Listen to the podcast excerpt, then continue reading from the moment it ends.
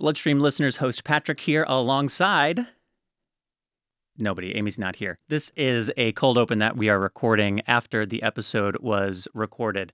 We had a programming change just before the holiday break, so I am here to present you with what is actually the last episode of 2023 coming out at the beginning of 2024. So there's a couple things in the edit that have changed. If you hear some skips, that may be why. But I have some updates since we last recorded. Three things I want to point out that uh, would be of interest to you all, I believe. The first, the WHO had cryoprecipitate listed as the essential medicine for hemophilia, something we discussed at length in the previous episode. Well, since our last episode, the National Bleeding Disorders Foundation and the Hemophilia Federation of America came out with a statement where they expressed their quote, deep concern uh, for the recommendation and stated, quote, with factor VIII concentrates available globally, the inclusion of cryoprecipitate as treatment for hemophilia is an egregious, misguided recommendation that does not account for the inadequate safety of cryoprecipitate relating to the transmission of bloodborne illnesses such as HIV and HCV. We call on the World Health Organization to include factor VIII concentrates on the essential medicines list outside of the complementary list where it currently exists. That's a great step forward. I also spoke to a staff member from the National Bleeding Disorders Foundation over the break. And this month in January, there's going to be a multi stakeholder group that comes together to align on the strategy, the messages, and the next steps as it relates to this. So, some really nice progress since our last episode a few weeks ago. And kudos to the NBDF and HFA for uh, organizing together on that. Another update Canada, for our Canadian friends up north. Pfizer Hemophilia has a gene therapy B product, the name of which I will butcher, both the scientific name and the Canadian commercial name. So we'll just call it Pfizer's Hemophilia B gene therapy drug, is now approved in Canada. And there was a statement that I read earlier from the Canadian Hemophilia Society, which welcomes the approval of, I'll go for it, Beqvez, maybe Beqvez. Uh, the second gene therapy for hemophilia B to receive its notice of compliance from Health Canada in recent months. Uh, CHS President Wendy Quinn, our hope is that gene therapy will be made available to those who are eligible and have made an informed decision to proceed. So, some nice, exciting updates north of the border.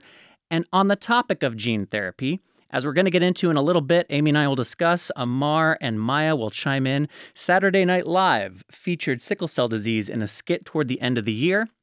Again, since we recorded this episode uh, initially, there was a statement published by, or a, a, brief article rather, in Fierce Pharma with quotes from advocacy leaders in the sickle cell community. I don't want to step on the segment, so we're going to put a link in the program notes if you want to read that article. But do know there's been more activity that's taken place since what we recorded for the rest of this episode.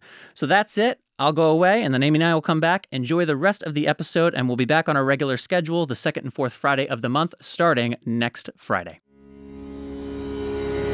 Hello, and welcome to the Bloodstream Podcast, a show serving the bleeding disorders community, brought to you by Believe Limited and Bloodstream Media, and made possible thanks to our presenting sponsor, Takeda. I am your patient advocate and host, Patrick James Lynch. And I am your healthcare advocate, nonprofit nerd, and your other host, Amy Board, reminding you to please speak with a healthcare professional before making any treatment decisions. On today's show, the final of 2024, we've got three great segments. I'm fine, this time with a focus on the caregiver experience with scientist Jessica Bombardier. Which I love. She's always like Chris's wife, but now she's legitimate like a scientist, which she is, actually. We've got the latest elite athletes segment profiling elite athletes with hemophilia. This one focusing on, and I don't know if he's a, a recently new uncle or if he's expanded his uncledom, but Anthony Pezzillo is in focus for today's elite athletes with hemophilia segment.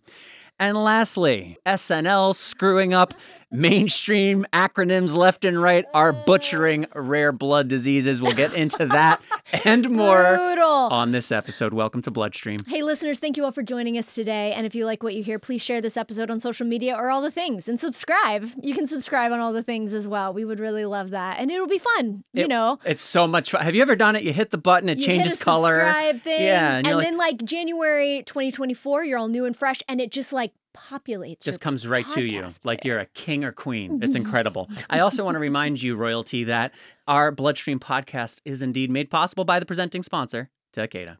Yes, that's right, Takeda. Takeda's got this website. Say it with me.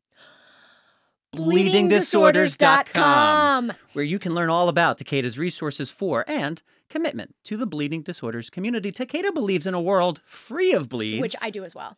Me three. Great. And they're doing more than ever in an effort to offer a wide range of programs and support to help patients on their treatment journey, wherever on that journey they may be. You can learn more by simply visiting bleedingdisorders.com.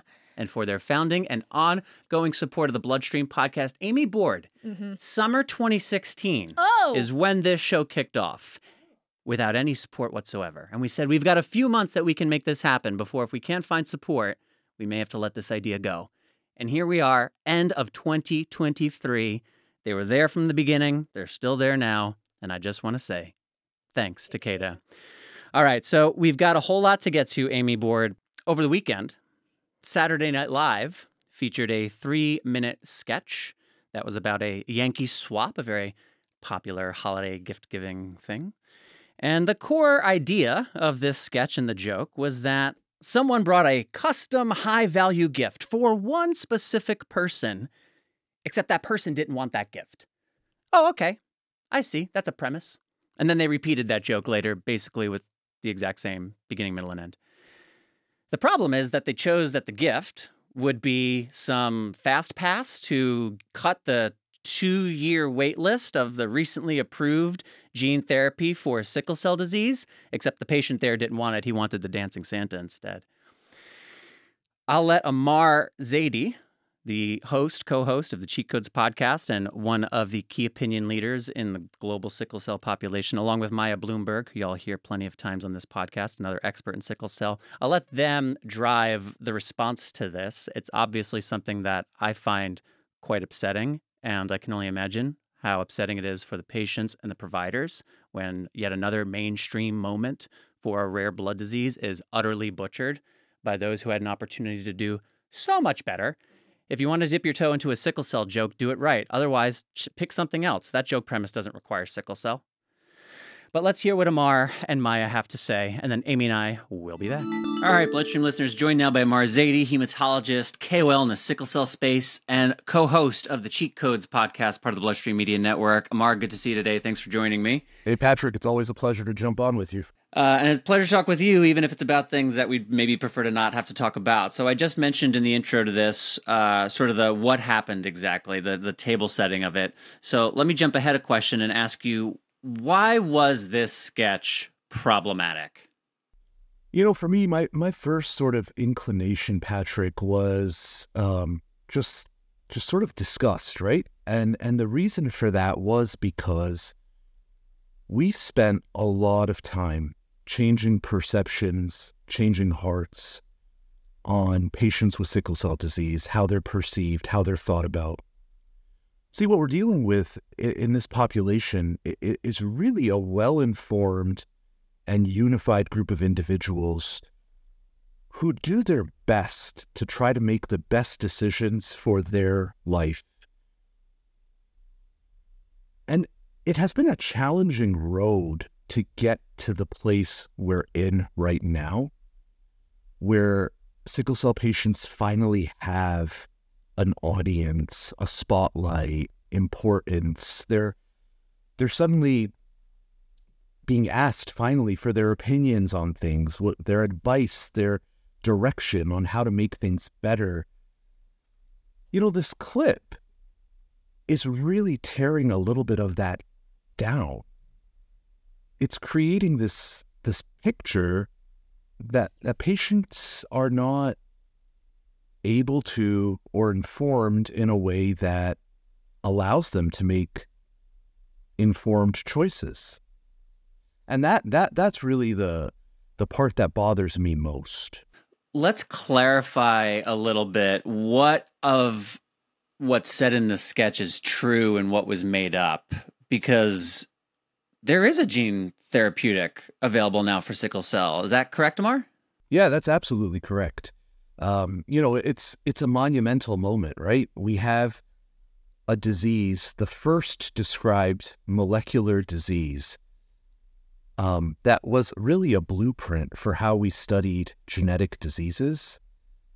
And we got to a point almost 110 years after the first description of the disease where we do have a gene therapy, and it's a novel way to do gene therapy, and hopefully will inform gene therapy for many, many years to come. So there is a moment of celebration. There is this this idea that, that we should be celebrating the situation we're in. So so yes, there is that's absolutely factual. There is a gene therapy. It took a lot to get to it, but we do have curative therapy that edits genes. Is there a two year wait list for patients who are eligible and interested? So that I don't actually know. That I don't. I have never fact checked. I'm not sure, Patrick. Um, but I can imagine that it's probably not going to be as simple as walking into a pharmacy and uh, you know picking up a medication, right? Certainly, there's going to be obstacles along the way. I, I can't speak to how long it's going to take. So, to your point about there is there is a moment of celebration here. To play the devil's advocate, are we sure that this sketch was bad? Is the awareness piece good? And what if one of the writers, you know, we did a little homework, and there's a number of writers on Saturday Night Live who are people of color, who are black people. And while the sketch incorrectly attributes sickle cell disease as something that doesn't affect, say, white people, uh, we know it can affect anybody, though it does affect majority black people in this country and people of color. Is that correct, Amar? I want to make sure I'm being accurate. That's absolutely correct. I mean, even globally, right? This is a disease globally of mostly people from the African continent and the Indian subcontinent. So I have to imagine that if one of those writers themselves doesn't have sickle cell disease or doesn't carry the trait, that somewhere in their family, just by the sheer numbers, there must be relation to sickle cell disease.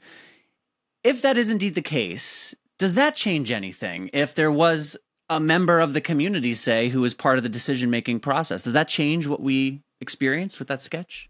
You know, I I totally appreciate this the devil's advocate side of this uh, of this argument, and I'm going to speak to the first part here. You talked about this awareness angle, right? We're generating attention, and I hear you. I mean, there's there's that adage, right, that there's no such thing as bad press.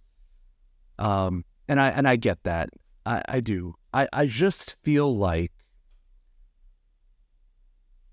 no matter who's speaking on behalf of the sickle cell community or for the sickle cell community, it is impossible to capture the entire community's feelings in a thoughtful and coherent way. Because everybody's lived experience with sickle cell disease is completely unique. So to attribute with a broad brush an opinion to a community of 100,000 Americans, it, with anything in common, really, is to me very short sighted. Maya Bloomberg, the Heme NP, we hear from her quite often here on Bloodstream, and she had some thoughts on this as well. Let's give a listen, and then tomorrow we'll give you a chance to react and respond to those. Last week was a monumental time in sickle cell history after the FDA approved two gene therapies. It was so monumental that it was included in an SNL holiday Yankee swap skit. The attempt at humor was in poor taste and left many people offended, confused, and angered. I think we can all agree it was nice having a big network like NBC highlight sickle cell, however, not at the expense of those who are facing real battles. Sickle cell is highly stigmatized and misunderstood, and these jokes fuel further stereotyping among a population who suffers enough. There is enough misinformation in there also, making it seem like this condition only affects the black community and that there's a two year waiting list, which definitely does not exist. However, with that price tag, there will definitely be delays in actually getting it available to the patients who need it most. There are so many opportunities to joke about this topic without offending an entire community in the process. So, what can you do in response? Well, we're doing it right here by expressing our concerns and, more importantly, continuing to educate and spread awareness about sickle cell. Right now, my social media feed is filled with reactions and comments about the topic. And whether you were offended by the skit or not, it opens up a dialogue to help understand different perspectives. In reality, we need to have more sickle cell warriors in the writing room to help educate and bring insights on the condition so comedy can be used effectively to raise awareness and humanize the sickle cell experience rather than perpetuate these stereotypes. Sickle cell has lacked prioritization for decades, and patients are faced with negative attitudes and treatment by medical providers. The only real way to change this is by humanizing sickle cell, the physical and the psychological struggles experienced by both patients and the entire family, and reflect inward on our own implicit biases. I think she raises a, a, lot of really good points. There is um, certainly a lot a lot of problems with um, again this this idea of breaking down what we've been trying to build in that the sickle cell population is not um it's not anyone's property to make jokes at to poke fun at to to sort of be used as the punchline. And and I think that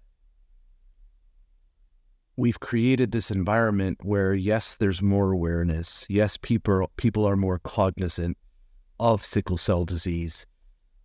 But it's created this comfort that they're allowed to sort of use it um, conveniently for for entertainment or, or or cheap laughs. And and and that's something that um, is just I think I think Maya said it well. It's just it's not in good taste. I want to remind everybody again that Amar is the co-host of the Cheat Codes podcast, part of the Bloodstream Media Network, where he and his co-host Dr. Mike Callahan speak about the news, events, and community of the world of sickle cell. They speak with top KOLs, top patient advocacy leaders, and patients from around the country and around the world. So I highly recommend if you're enjoying listening to what Amar has to say, if sickle cell is meaningful to you, check out cheat codes. And lastly, Amar, I want to ask you for those fired up, I just saw something from Sick Cells. They, it looks like, published a two page letter that they've put out through uh, social media calling for SNL to use its platform to push out corrected factual information about sickle cell. That seems like a good response from my point of view. From your point of view, for those who are fired up, what's to be done? I think channeling energy into continuing to drive awareness for sickle cell disease is absolutely the right thing to do. We're finally getting to a point in this disease where patients have more to do as far as disease management then go to the ER and get pain medication. We have true, true therapies and now curative therapies, right? It's a beautiful moment. I think we just need to continue to drive positive conversations. We need to continue to separate out any harbored implicit bias that exists within us among, you know, for people of color, particularly the black community in this country, and and really help empower a community that's been disenfranchised for such a long time. I also want to acknowledge that there are a lot of people who were not offended by this clip, who really did appreciate the platform, the awareness, who have this feeling that comedy is comedy and, and all is fair in uh, in in this in this world of laughs. I want to acknowledge those people too because it's also their lived experience, and that and that and that part of the community certainly exists. So so this is this is sort of my opinion, um, and and, I, am just one advocate uh, in in this really really large community. But that just goes back to the original point of we can't paint this entire community with one broad brush. This is gonna um, always be a community full of unique individuals, unique perspectives, and all of those perspectives should be respected and honored. Thank you to Dr. Z, of course, and to Maya. Um, and of course, to you, Patrick, for coordinating and getting it all together.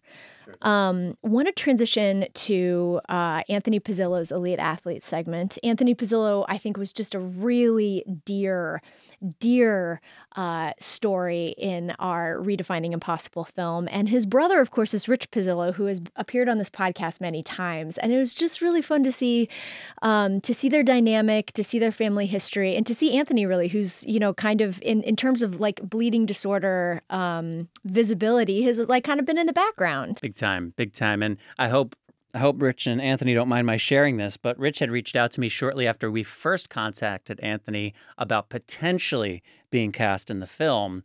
And later that same day, after the first conversation, Rich reached out to me to say how much that meant to Anthony and how he had never thought of himself as like a lead or like notable as an athlete in any way and how good it was for him just to like be able to think about it and articulate it regardless of where it went. And I, I knew at that point like we're most likely moving ahead with him too, but it was cool to hear hear Rich, you know, as a, as a dear friend of mine, kind of share like, hey, my brother, like that meant a lot to him. So, um, so yeah, let's give him some more shine. Uh, but before we do, Sanofi, this would not be possible without their support, and they seek to expand the idea of what's possible for the hemophilia community. In case this kind of a segment didn't make you aware that possibilities have expanded, take a deeper look at the science behind hemophilia and an important connection between factor activity levels and potential activities such as martial arts at levelsmatter.com. And now, on to Elite Athletes with Anthony Pezzillo. Tonight on Redefining Impossible, the podcast, we step into an odyssey of grit and grace where the indomitable spirit meets the unyielding body. In this segment, we pose a question that defies the ordinary who in the hell steps into the realm of mixed martial arts while grappling with the treacherous tides of hemophilia? Hemophilia severity is determined by factor activity levels, a measurement of how much factor you have in your blood at the time of diagnosis. The more factor you have in your body over time, the better your bleed protection is, which is why many people with hemophilia choose to treat prophylactically. Your doctor can perform measurements to evaluate the factor activity levels in your blood. Learn more about the importance of factor activity levels by talking to your doctor and visiting levelsmatter.com. My name is Anthony Pezzillo. I am a martial arts instructor. I'm a fourth degree black belt and I teach at Mastery Martial Arts. Meet Anthony Pezzillo, not just a man, but an embodiment of tenacity and the warrior ethos. In the grueling arena where fighters are not only born, but reborn through adversity, Anthony stands apart. Here, through his own unaltered words, is a portrait of a man who's mastered the art of turning the impossible into the I'm possible, a testament to the power of the human spirit. Anthony's journey's not just about punches and kicks, it's about the philosophy that underpins the discipline of martial arts. He tells us What looks good in the movies never works on the streets. What looks good in the streets never looks good in the movies. So we need to be conscientious about that. And also at the same time, you know, that the, the world has evolved so much and there's so many new changes and, and laws against, you know, fighting and all these things. So the first thing we do as martial artists, just like your children learn, is to negate the situation. Anthony's voice is calm, but it carries the weight of experience a testament to the first lesson he shares the principle of avoidance over confrontation. Just walk away. There makes no sense to to try to do something that's going to affect your life and, and you know have a long term effect. So it's really important that we use martial arts to build ourselves, not so much that need to ever hurt others. Although if we have to in self-defense, and, and and that's the thing, Dan Inosanto says it all the time, Keith. He says, you know, martial arts is like insurance. You have health insurance you have car insurance, you have home insurance, you have life insurance. You have these insurances, but you never want to have to use them. That means something went wrong in your life. Martial arts is the same way. Nothing's guaranteed, by the way. Even you can be a 10th degree black belt. Nothing is guaranteed that you'll be able to protect yourself. It's a grounding concept. Anthony likens martial arts to life's essential insurances highlighting the value of preparedness in an unpredictable world. It gives you the advantage, hopefully, to get yourself out of a sticky situation. But it's not all solemn lessons in philosophy. Anthony's story takes a playful turn, back to his days as an eager 11 year old. When I was 11 years old, all I wanted to do was spar. I was a white belt, uh, earning my yellow belt, and I just thought it was the coolest thing in the world to have the opportunity to put gear on and, and play. Um, I had no idea what sparring was, by the way. Uh, it's a sport. Um, it's chess, by the way, at the highest level. You, it's chess using your feet and hands. That's all it is. Um, and so uh, my mom finally invested in the gear, and my instructor knew how enthusiastic I was, and I was kind of like that that young boy who like had a chip on his shoulder. I was going to show somebody what's up. Um, so he he strategically placed me with a black belt female. Um, and this girl kicked me in the head so fast, I didn't even know what the heck was coming to me. And I'm like, oh my God, what was that? And then she kicked me again. And then next thing I know, the, the whole match was over. And I'm just like, oh my God, that was awful. Like, how in the heck that happened? I didn't realize I'd meet up with that woman later and she'd become my wife. And now we have two beautiful children and we share this great experience with each other. And uh, it's a blissful thing. So that's my that's my uh, proudest moment in martial arts, hands down. It's clear this memory is a cherished one. His voice brightens as he describes the serendipitous spar that would lead to a lifelong partnership. But Anthony's path wasn't without its trials.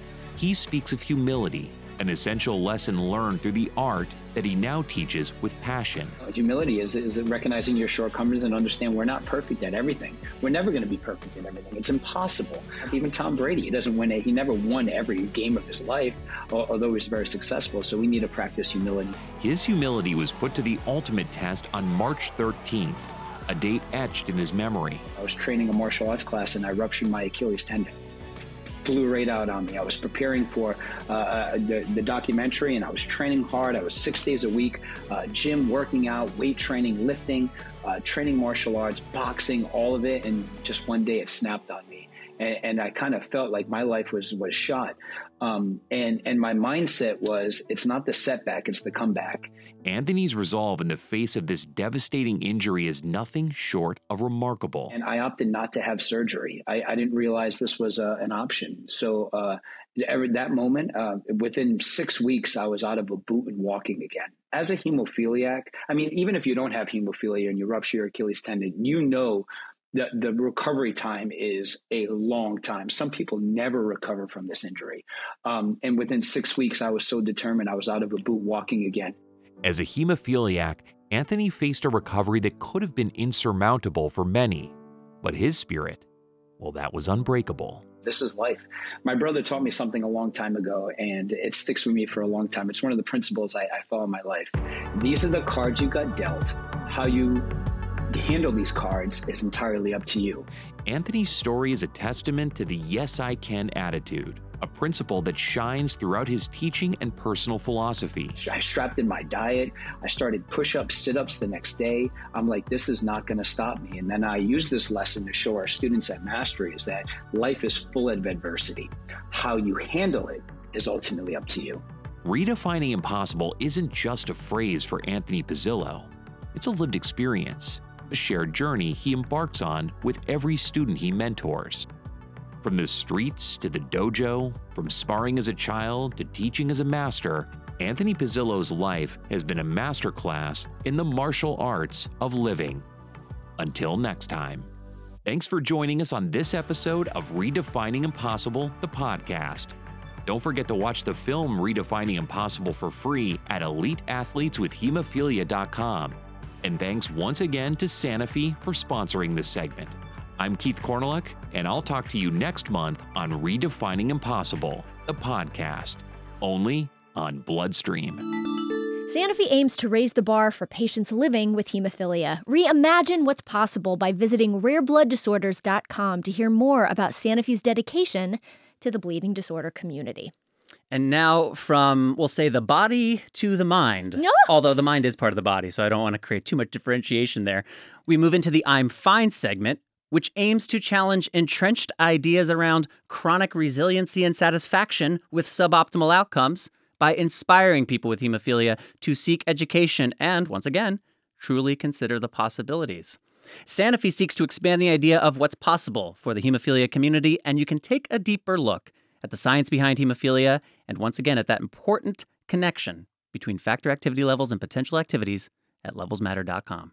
Now, um, well, actually, before we go into I'm Fine, I want to give you a moment, Amy, to help us as the audience. You said at the top of the show, Jess Bombardier is a science, but she's a scientist, but she's often in this community known simply as Chris Bombardier's wife or Chris's wife, which isn't an untrue part of her identity, but hardly all of it. Anything you want to share with us before we dive into the segment that may help us appreciate it a little bit more? Why are you laughing? because uh, because this actually didn't make it into the final cut of the segment, but when I started the interview, I asked her, I was like, "Okay, introduce yourself," and she like kind of gave me a weird look, and she goes, "Which introduction? Like hemo wife introduction or like normal introduction?" I was like, "Oh, hemo wife introduction." Um, no, I mean, I, I think, you know, Jess has put a lot of um, time and energy and uh, words to her partnership with her husband. And um, not all of it, you know, has to deal with hemophilia, but a lot of it does. And she is um, very much you know, I, I wouldn't even, she is definitely a leader, but I would say she's more of a den mother. You know, I think in the community, I think people flock to her, um, and especially other partners and especially um, other spouses really do flock to her to, um, you know, find that solace of that very you know, unique aspect of life of being, you know, a spouse or a partner, um, caregiving um, someone who has um, a rare chronic disease. Mm-hmm. And um, she just puts wonderful words to it, and she's very funny. And, um, you know, I recorded with her at like 8 p.m., so she was like half asleep. It's great. It's going to be great. What? Yeah, I love a good half asleep segment. So let's get into it. Jess Bombardier, and I'm fine. This is all I've ever known. Is that even possible for me? I don't want to miss anything. I don't need that. I don't want to acknowledge my pain. Fine. I don't want to get poked with needles. I don't, I don't want that. There's nothing wrong. I'm fine. I'm fine. I'm fine. I'm fine. I'm fine. I'm fine. I'm, I'm fine. fine.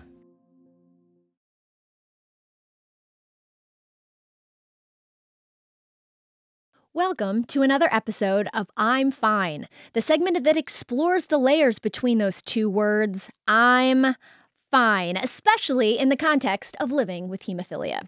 Today, we're exploring the caregiver and partner point of view, and joining us is Jess Bombardier, who shares her life with Chris Bombardier, a person with severe hemophilia B. Jess offers an intimate look into the delicate balance of care, love, and partnership in the face of a chronic condition.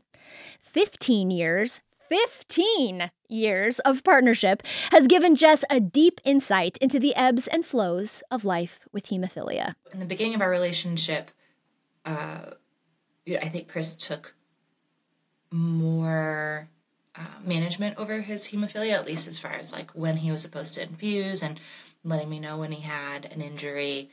And then I, I think just as the natural course of a relationship, I became more aware and in tune with um, just sort of like the natural rhythm or like could recognize when he was injured and had a bleed.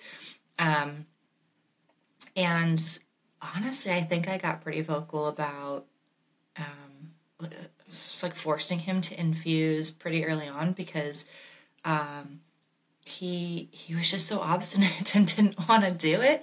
And then the injury would get worse, and then he would be like bedridden, um, and it would like ruin our plans. So um, pretty early on, I, I would say like, hey, do you need to infuse or you know when's your date infuse or more so is like how many days late are you on your infusion.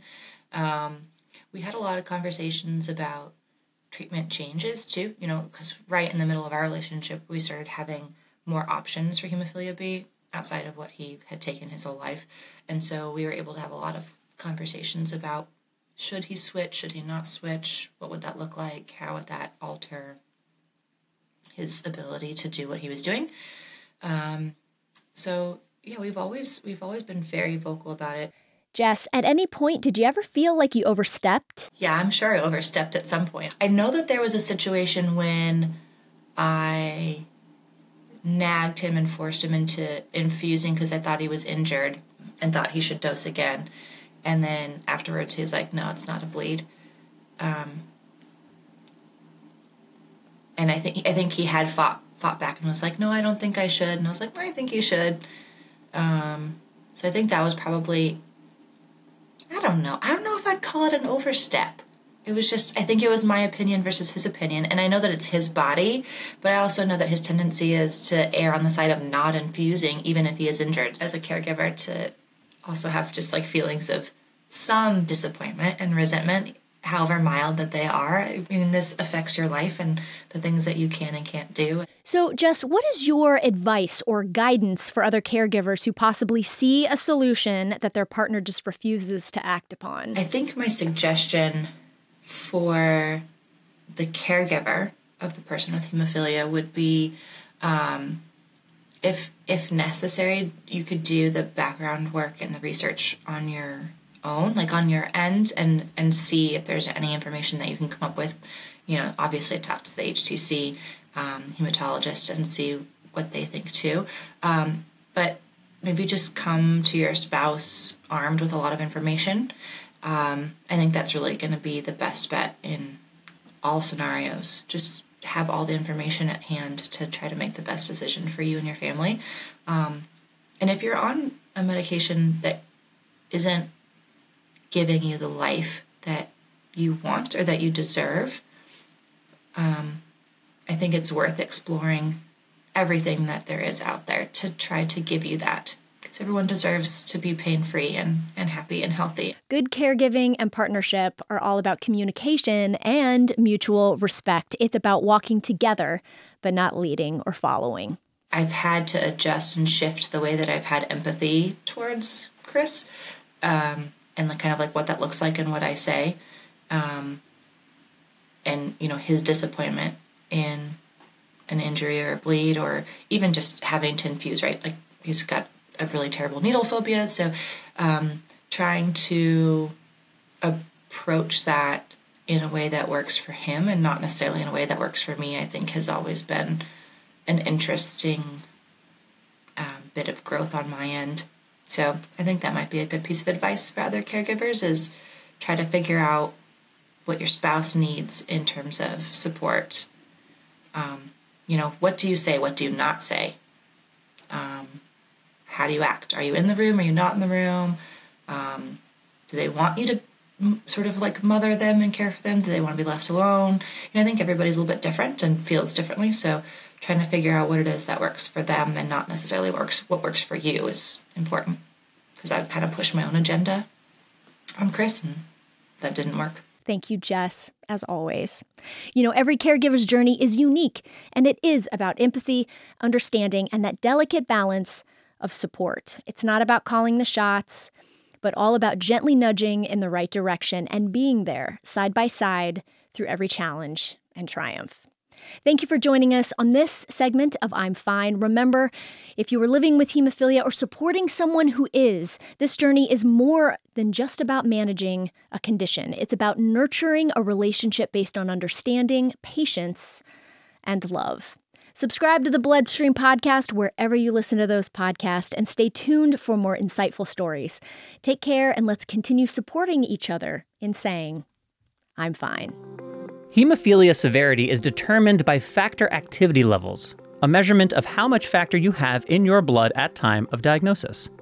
The more factor you have in your body over time, the better your bleed protection is, which is why many people with hemophilia choose to treat prophylactically. Your doctor can perform measurements to evaluate the factor activity levels in your blood. Learn more about the importance of factor activity levels by talking to your doctor and visiting levelsmatter.com. Sanofi aims to raise the bar for patients living with hemophilia.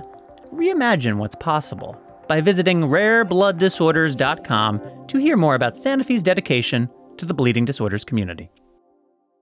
Thank you, Jessica Bombardier. Thank you, Amy, as well, for leading that segment. And I want to give a quick shout out to the Final Summit.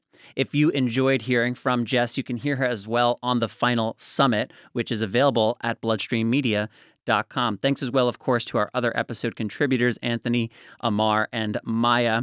And of course, this episode would not be possible without our presenting sponsor, Takeda. Visit bleedingdisorders.com to learn more. And thanks as well to Sanofi for supporting the Elite Athletes and I'm Fine segments. One more time, visit levelsmatter.com to learn more from them.